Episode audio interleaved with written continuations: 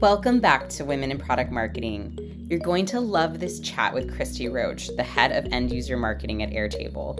We discuss bringing your product launch to life, which includes troubleshooting when it doesn't go according to plan, the benefit of discovering issues in advance prior to the launch day, and how to prep and make sure you're on track for deliverables. A must-listen episode, in my opinion. Shout out to our sponsor, Clue. That's Clue with a K, the leading competitive enablement platform for product marketers who drive revenue for their business. Clue helps you collect, curate, and distribute competitive insights to enable sales and revenue teams to win more deals. Don't just compete, compete to win with Clue. All right, let's do this.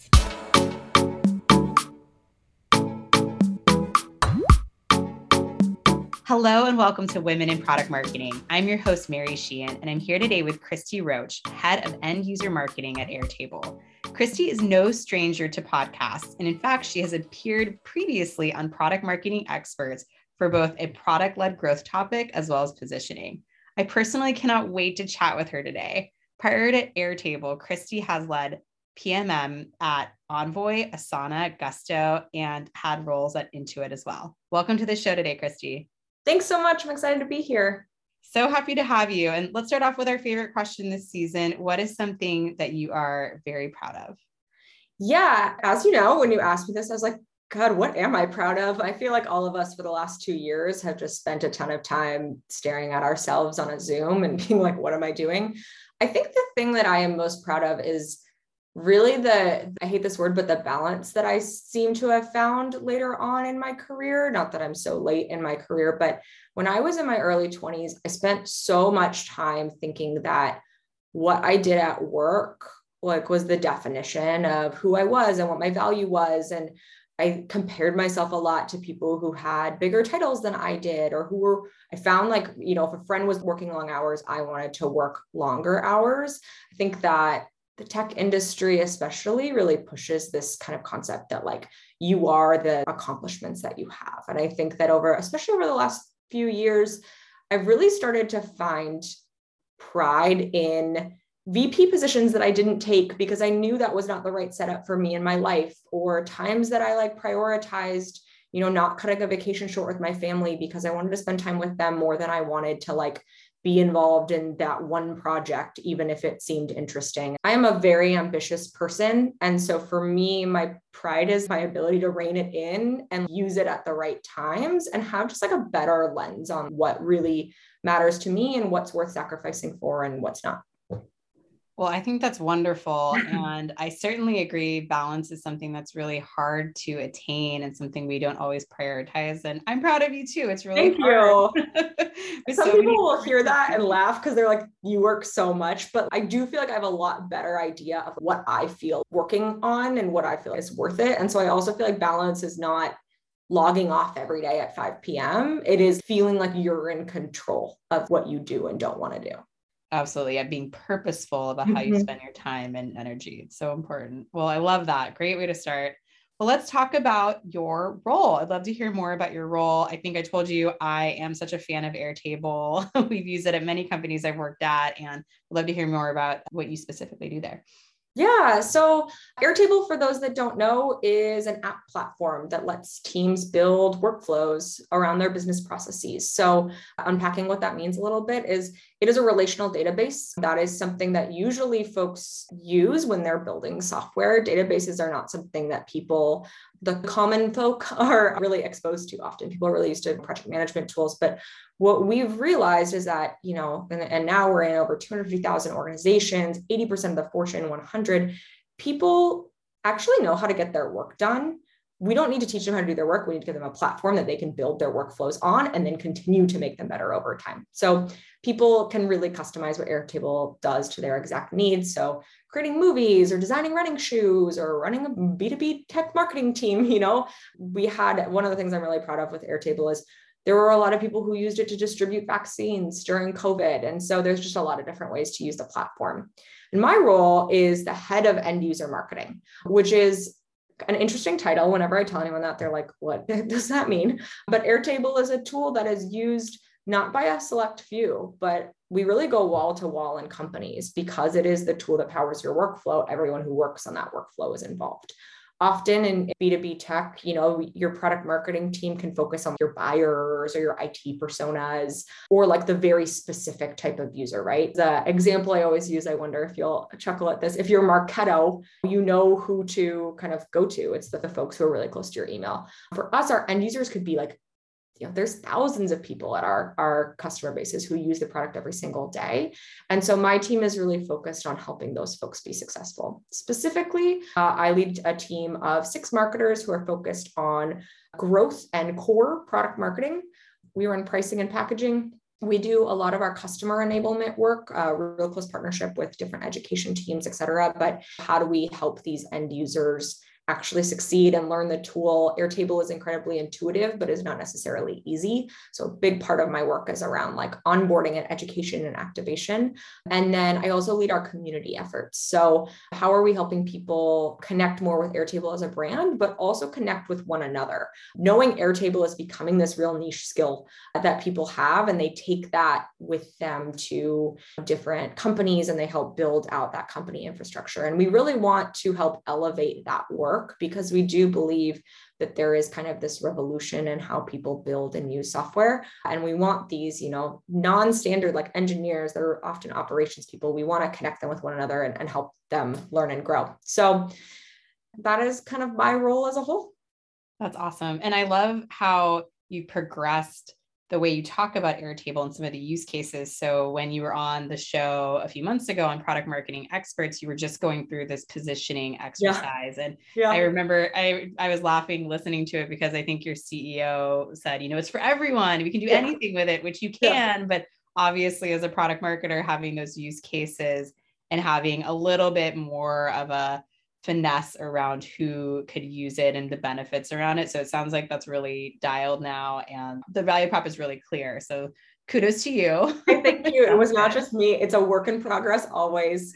You know, the learning we had was rather than saying it's anything to anyone, let's just share a bunch of different use cases and let people understand, oh, that means you can do a lot of things, which has seemed to be a little clearer than like, what do you want to do? Because you can probably do it in Airtable, which is just truly horrible positioning. Right. Yeah. Show them the way. Show them some examples. Right.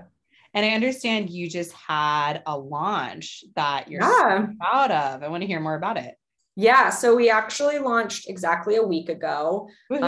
It's funny. I keep telling people this and then I'm like, wait, why do you all keep asking me about? I set the launch on my birthday, which I actually would kind of recommend. I also wouldn't, but here's why.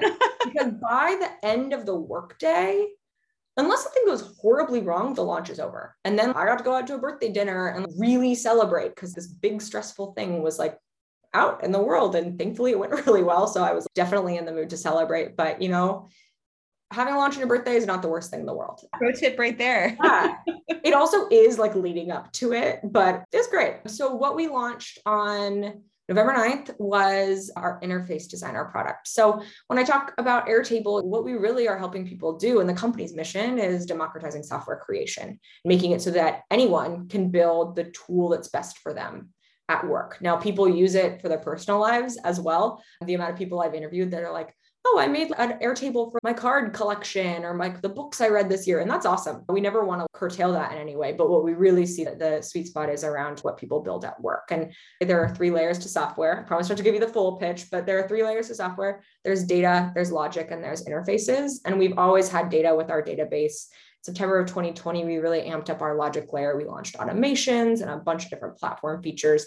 But this interfaces launch was the way that not only do we take this, what can be quite a complex database and put a very welcoming face on it. It's a very simple way to design the interface that your collaborators or the different people you share see to really simplify what they see, make it very visual. It also completes those 3 layers of software. And so it starts to really feel like a full application. So this was a really important launch for us from a vision perspective and, you know, product momentum perspective, but also it just was like such a big difference in look and feel and experience of how you use the product. And so we were really excited about it because we couldn't wait to see what people would do, you know, with this brand new way to kind of like make and share their Airtable bases. So yeah, it was a very there's a lot riding on it. We also launched in beta, which is kind of it's getting more and more normal, but it's also kind of scary to be hey, this is also a beta product. But so far, 1 week in, people have been very, very excited about it. And people have built some really cool stuff already. That's so exciting. Well, happy birthday. It sounds like it went really well. Hopefully you got to drink some champagne and have some celebrations. I just have to ask, did anything not go as planned?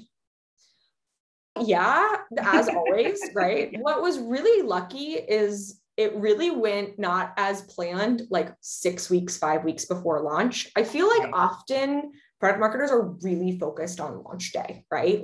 When is this going live and what's going on with this? And there's always, of course, I was online at 10 p.m. the night before, catching typos on the website or things that I'm oh, this is not quite right, or that hyperlink isn't where I want it to go.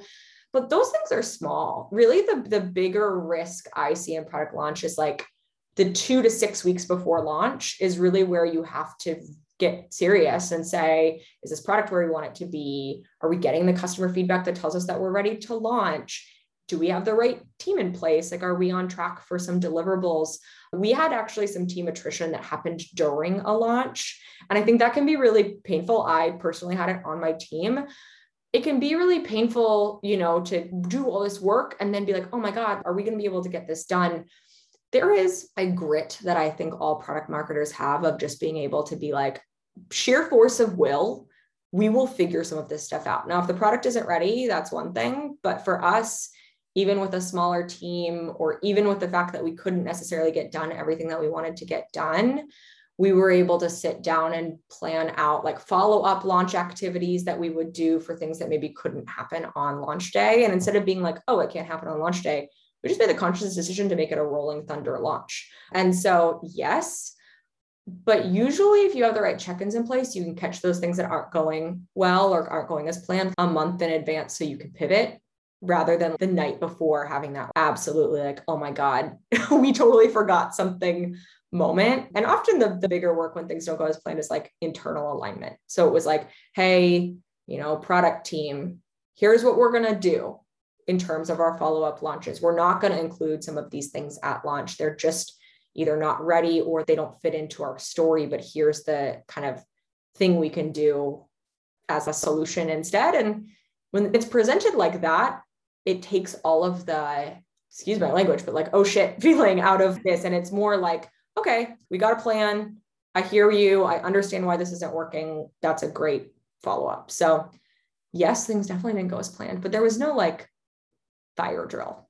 That's great. Well, yeah. I love all the tools you brought from your toolkit that helped you. You planned well in advance. You had great internal communication. Yeah. You had, hey, beta. Oh, now let's do rolling thunder. Let's, incorporate all these things. Of course, there's the launch disaster that you can't anticipate. The website is down. Sure. Yes. Your press team sent the wrong press release. That's happened to me too. So those things are kind of unavoidable, but yeah, I totally agree. Just having the lockstep with your stakeholders in advance can help you mitigate any major disaster. So glad to hear it went well and you could enjoy your birthday/launch party. That sounds wonderful. Totally. Well, thinking back, so prior to the 6 week, the red zone, how did you actually go about developing the story and the launch strategy? So I know you love frameworks. So imagining there's some frameworks involved, but I'd love to hear about how it kind of came to life. Yeah, we'll actually take it back all the way to January of 2021. What we really wanted to do on the marketing end is get a real clear picture of the stories we wanted to push into market throughout the year. And so what we did is we sat down, and our head of communications and I sat down and kind of wrote up, based on what we see in the roadmap, what are the two big stories we want to put out in market from a product perspective this year?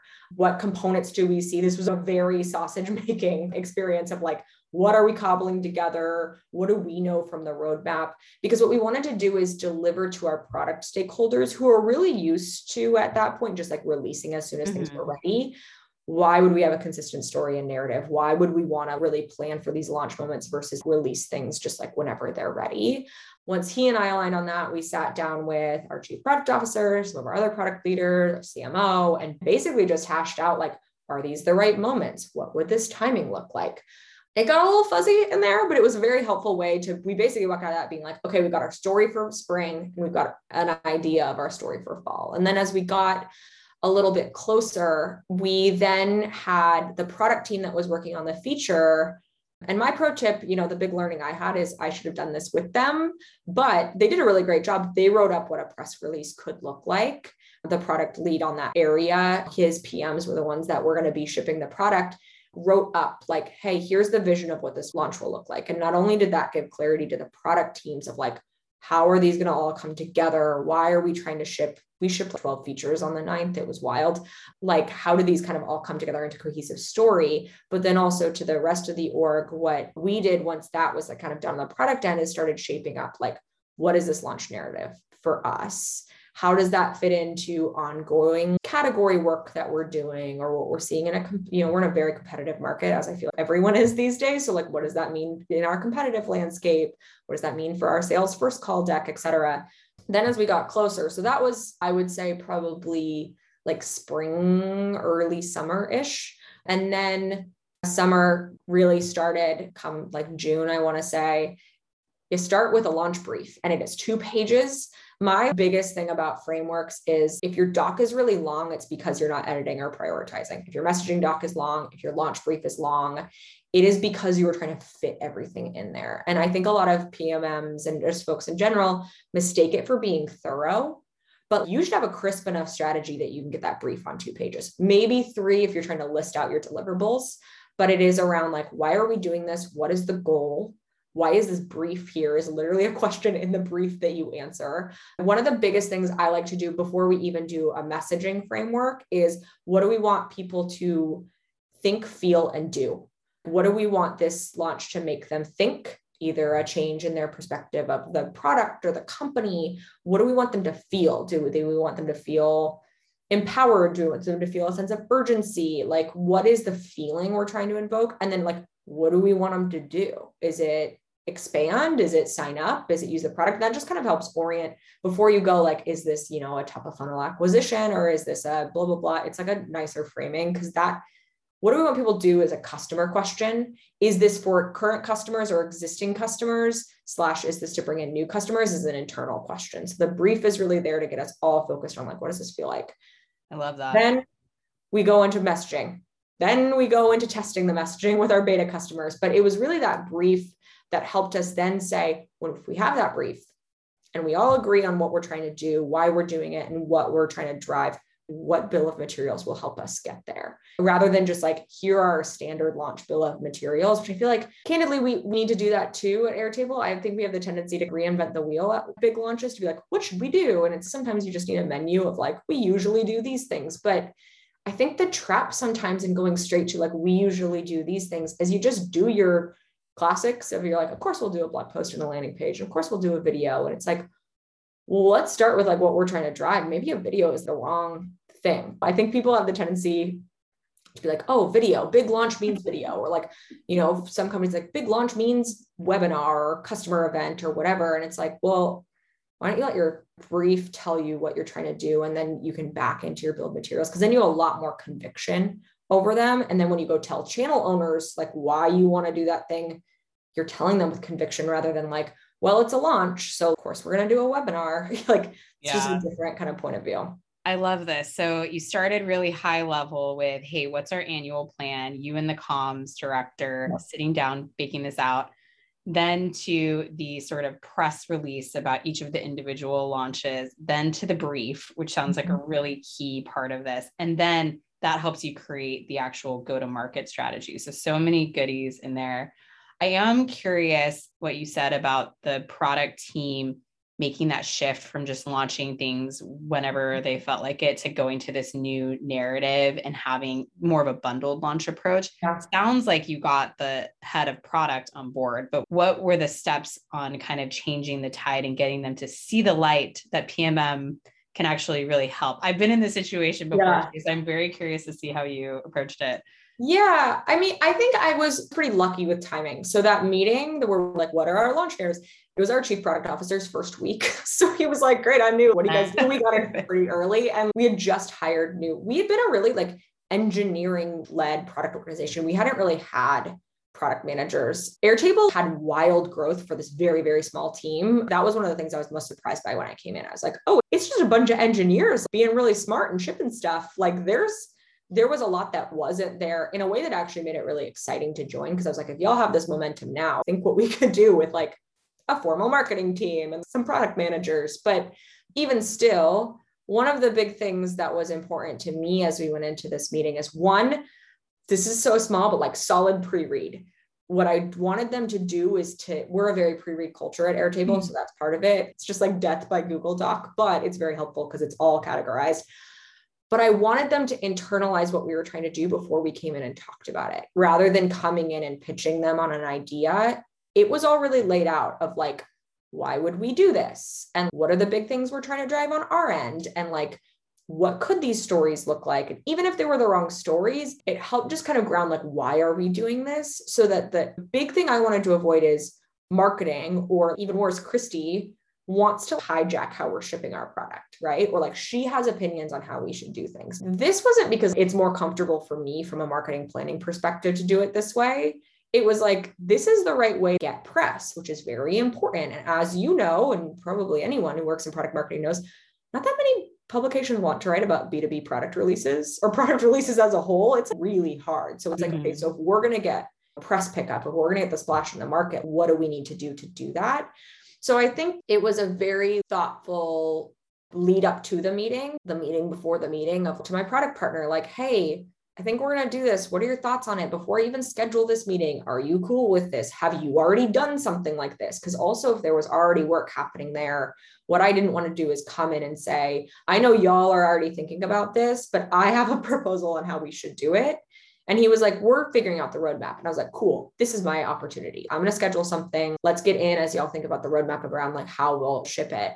And then I think it was really taking again, the internal out of it and having it be around like, what splash do we want to make at the market? What do we want the market to see and hear from us? How do we also create, we were in a point of the org of like, we needed to create consistency and more standardization on how we do things. Cause like when you're a startup, it can be wild, wild west of like, should we do this tomorrow? Sure. We need to get into a more mature cycle, but then also saying we want to tell the right stories, right? Like what we want is to take what y'all are building, do a really, really great job telling the right story to the market. And we can't do that well if we don't align upfront on what those stories might be and align at the leadership level on what we think those stories are. So then when we've got, you know, different PR people or different product marketers working on something, we all as a leadership team are aligned on the stories we want to put out in market, and we can guide our teams to do that really, really well. So the big takeaway is do the work up front. So it's not pitching in the meeting and they have something to react to. But I think it was really important that we went in very like, this might be wrong, right? We didn't wait until we had a perfect draft of it. We went in and we're like, we have an idea and we want to do it with you, rather than like, this is how we think we should be shipping product. Because anytime one team tries to tell another team how they should do something that they see as a part of their job, you just ruffle feathers. Totally agree. Yeah, I think this is so smart the way you approached it. And something we don't talk about a lot is just the actual tactical lead up. And what you did with the pre-meeting, the meeting before the meeting, yeah. I call that kind of the squeaky wheel test. Yes. So sometimes you know the squeaky wheel, you know exactly who's going to be piping up in that yeah. meeting unless they are 100% briefed before and totally on your side. So you already know that person, but you didn't know the CPO. So yeah. you wanted to kind of feel them out. So I think that was really smart. And the pre-read is so smart. I mean, I think so many times where we think our voiceover is so key and there's going to be this big aha in the meeting where we reveal this whole information, but frankly, at the executive level, they need time to digest and they want to read and kind of think about things beforehand. And that's just sort of a better way to approach it. And the idea flow might be better. And having that in advance is so smart. So thanks for sharing those really practical tidbits that can really help.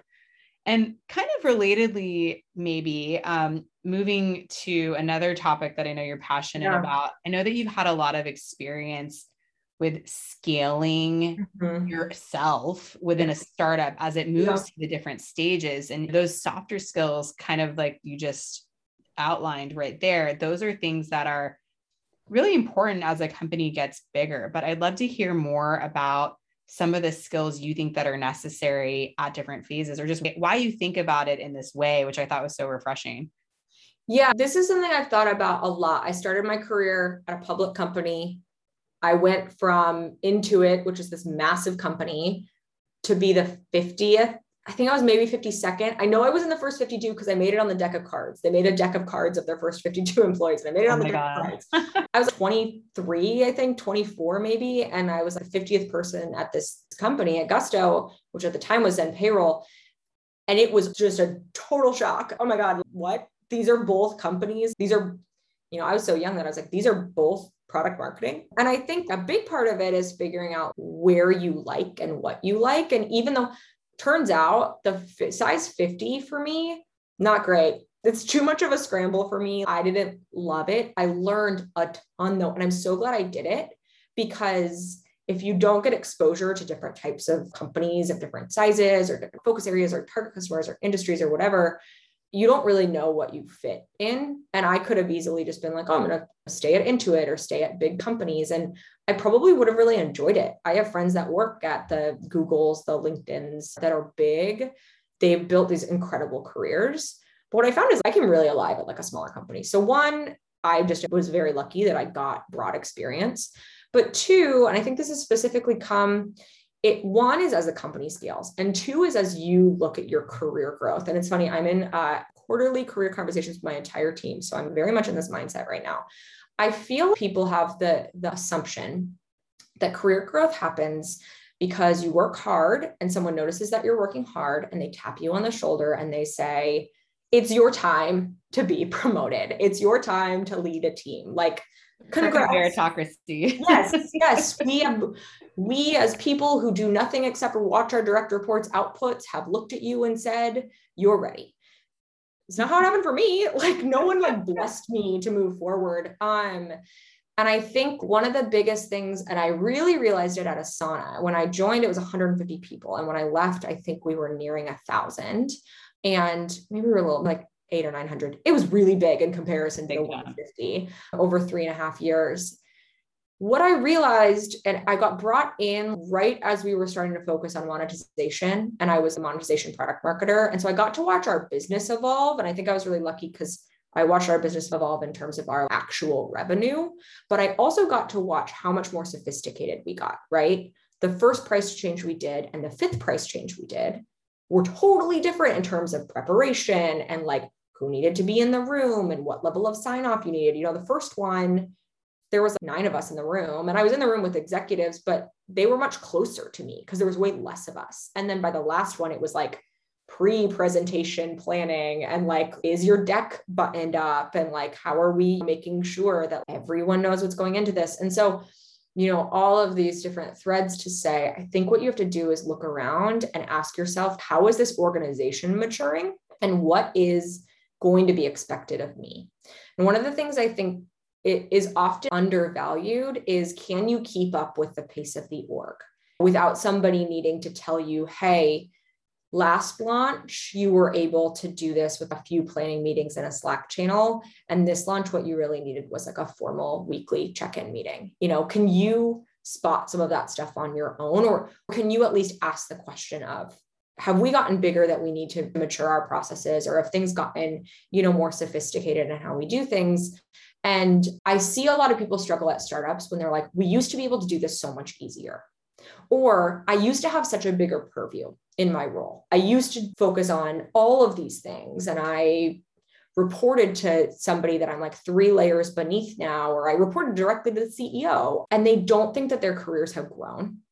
But actually what they were doing back then when it was much smaller or much more agile or just different was really shallow, broad work. And now they're being asked to specialize and go deeper. And what opportunities does that give me? Or what they were doing before worked because the company was small enough. But like, if they keep executing in that way, they'll actually be seen as people who are not fit to lead or to grow in their career because they're not scaling with the startup. So one is like looking around and like, just take notice of how are the other teams changing? Who is new that's been brought in and what have they been brought in to do? And really being open to that change, not being scared of it. You know, I feel like everyone's read that first round review article of give away your Legos. I think it's less around about giving away your Legos. Like, yes, don't be territorial over your work, be open to the ways that your career will shift and change, but it's also like, be so excited that they're bringing somebody in to do what you used to have to do as part of your role. Like, I wrote our onboarding emails at Airtable when I started, and I am so excited we're building a lifecycle team. I don't want to keep doing that. I'm not an email marketer, but I think this mindset of like, as things grow, my role will change. And if I can kind of make those jumps, like I can do that too. And my career can grow in maybe what is not like a super linear, clear way. You know, you're not going to have, now you're a level 3 and soon you'll be a level 4. And then you have to do X, Y, Z to get to level 5 and then level 6. And here's where you become a manager. Like, I think one of the beauties of the tech industry is it's not as formalized, right? Like, you can make jumps. So when I was at Asana, my parents are educators. This idea of coaching has always been a really big kind of deal to me. People management was just something I wanted to do. Whether or not I just was high on the power, who knows, but I just like wanted to do it. It felt like something that really, really mattered to me in my career. And what I was doing at first was saying like, okay, work really hard and they'll like look to you as a leader. Well, what I was seeing was, oh yeah, we need to hire more people, but it was never like, oh, it should go under Christy for sure. It was just like, we need more PMMs. Well, I took a look at like, okay, how has my purview grown from monetization to, oh, now I'm doing like a bunch of growth and adoption work. I'm actually not just doing monetization. I'm looking at our overall growth process.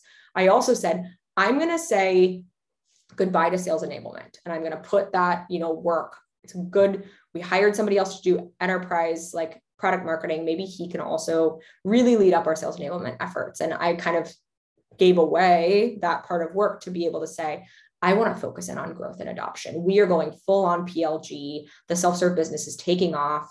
I want to dig in. And so I said, you know what, we need 2 other roles. And one of my peers really needed to get out of some of this tactical work that she was really stuck in. There was like this weekly process we had of sharing launch updates across the company.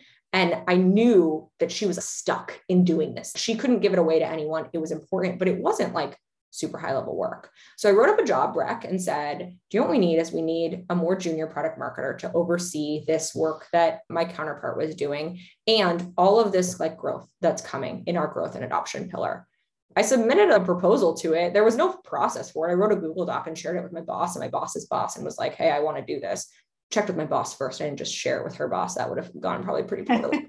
And I got approval for it. And so I think this is less about like, oh, I'm so great and cracked the career code, and more that you create your opportunities. And so I often talk to people also who are like, my scope has gotten narrower, or I'm not doing as much as I used to do. And it's like, you can make just about any job you're in more impactful, more important, more closely tied to the business outcome. If you just take a look at the org, see what you're focused on, see where there are holes or gaps or areas that need to be optimized that are related to what you're doing, and either make a proposal if you need approval for it, or just go do it. I think that your career growth is much more in your hands than you think it is. If you stop thinking about it as your career growth and you think of it as the company's growth and what you could do to drive more impact to like make that company growth happen for you. I love this. I want to put 5 gold stars around this, because I think I've said this too, where, you know, I've just gone to my manager and said, I want to be a manager.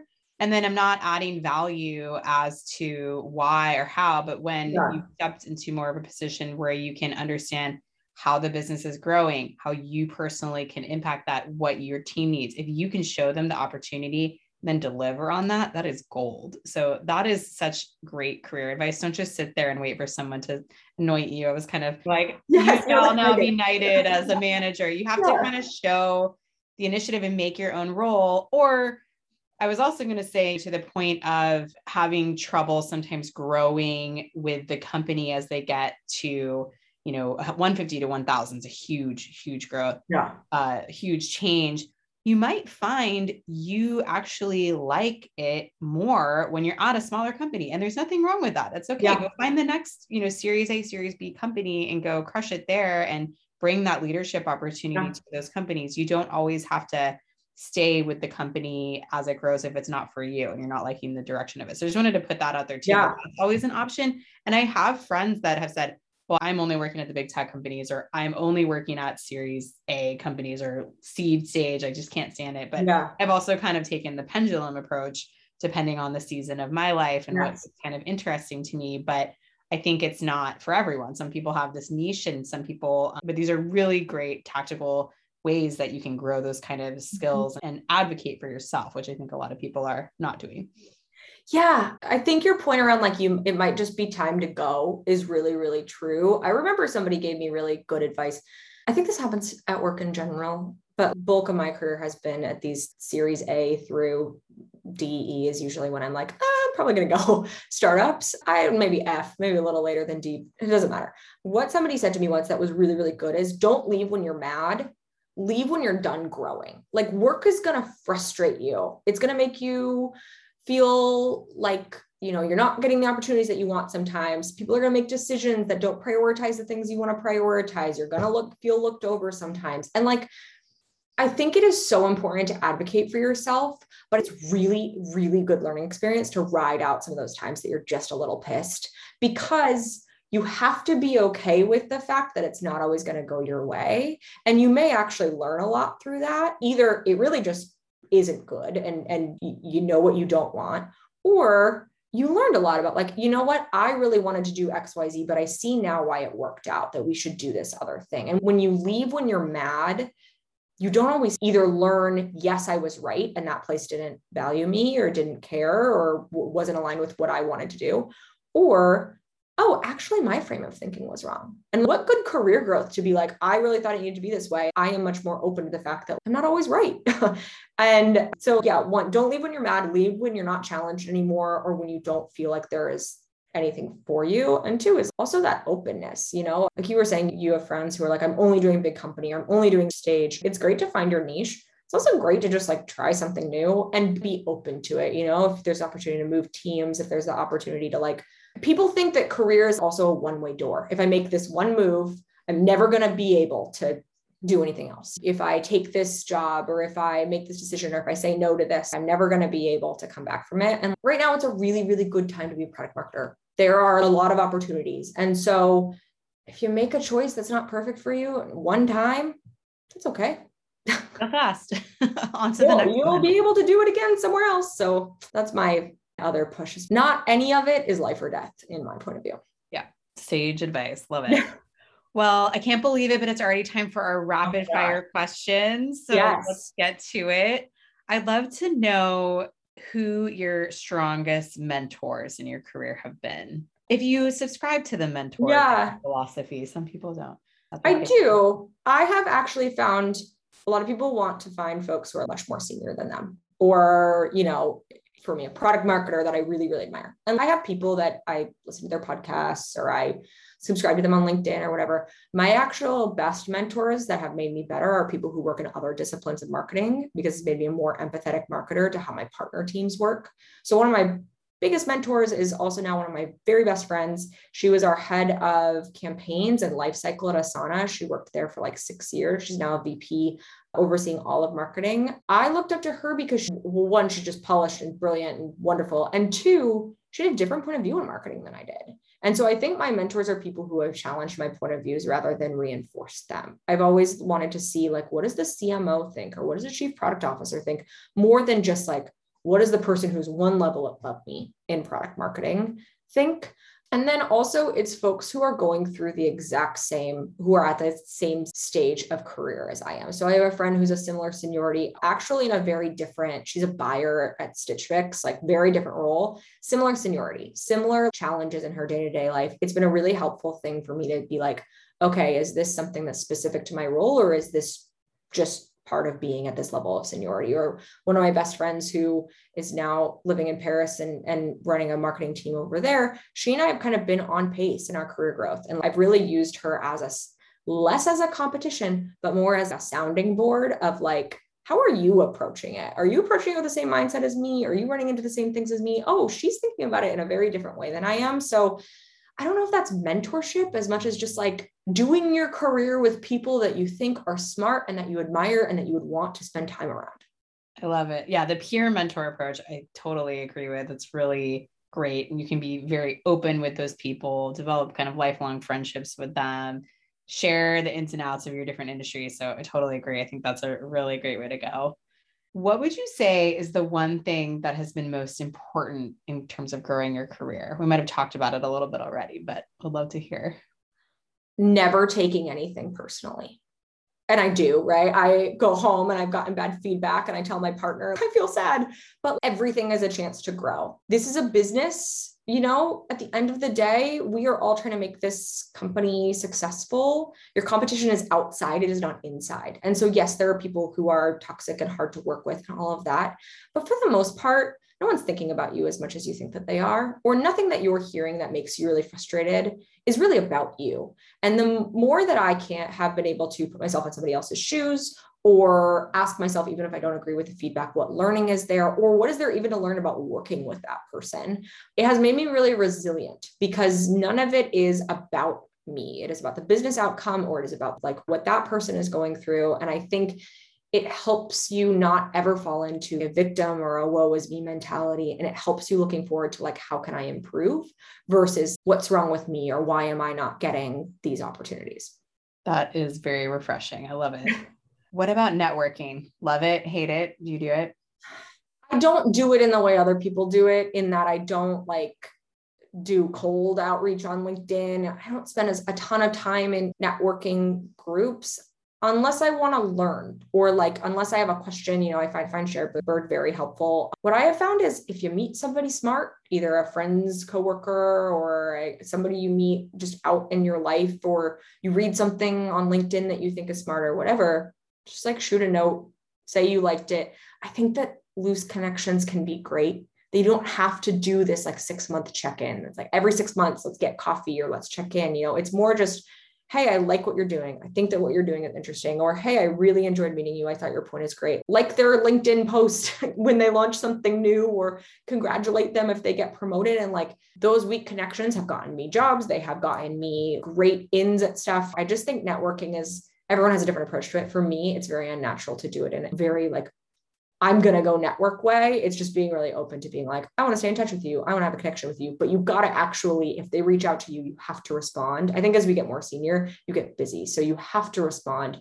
You have to spend the time to actually keep that alive. It can be easy to let it fall by the wayside. And it's just remembering if it's somebody you want to keep some level of connection to, don't ever ghost them or bail on them, but it's not that much harder than that. So I don't know if that was a great answer, but no, I don't think that's with me.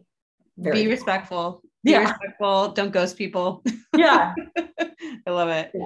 All right. Last question for you. Yes. Why product marketing? While I don't actually subscribe to personality tests, in any personality test I've ever taken, any of those team building, the color ones, the Myers-Briggs, I am the most extroverted you can possibly be. I am someone who does not need, I like alone time. It's great. I don't really need it. I like being around people and sharing ideas. I get this buzz when we're all coming up with ideas and we're excited about something. And like, I just want people. I want to connect people. I want to work with people. And so for me, product marketing is the best. You get to talk to customers.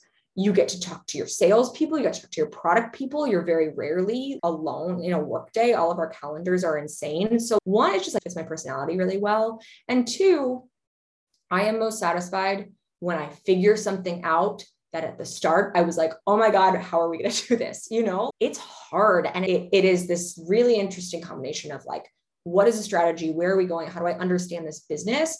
And like, what are we writing in the support macros when somebody writes in with a question? And it's this really great balance of setting the pace for the org in a lot of ways, or being part of the team that does. And really tactically executing. You feel like you get to see something through in a way that I don't think a lot of other disciplines give you. I love it. Well, I totally agree. Yeah. And I also love product marketing, but Christy, thank you so much for all of your insights. I know this is your third podcast with the Sharebird fam. Really appreciate it. You want to check out Christy's other podcasts? We'll link them to the show notes. We can start talking with all of your podcasts, but thank you. It's been awesome having you in the show. Really appreciate it. Awesome. Well, thank you so much. Stay in the know about your competitive landscape with Clue. Share real-time insights across your organization with Clue's dynamic battle cards delivered everywhere your sales reps live through integrations with Salesforce, Slack, HighSpot, and many more. With Clue, You'll never let your sales team be blindsided by competitors again. Crush your competition with Clue.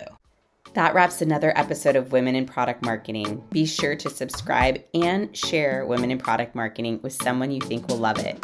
We're back on Tuesday, Jan 4th with Breaking Into Product Marketing with Ashley Guerra, the Product Marketing Manager at SecureLink. Happy holidays, everyone.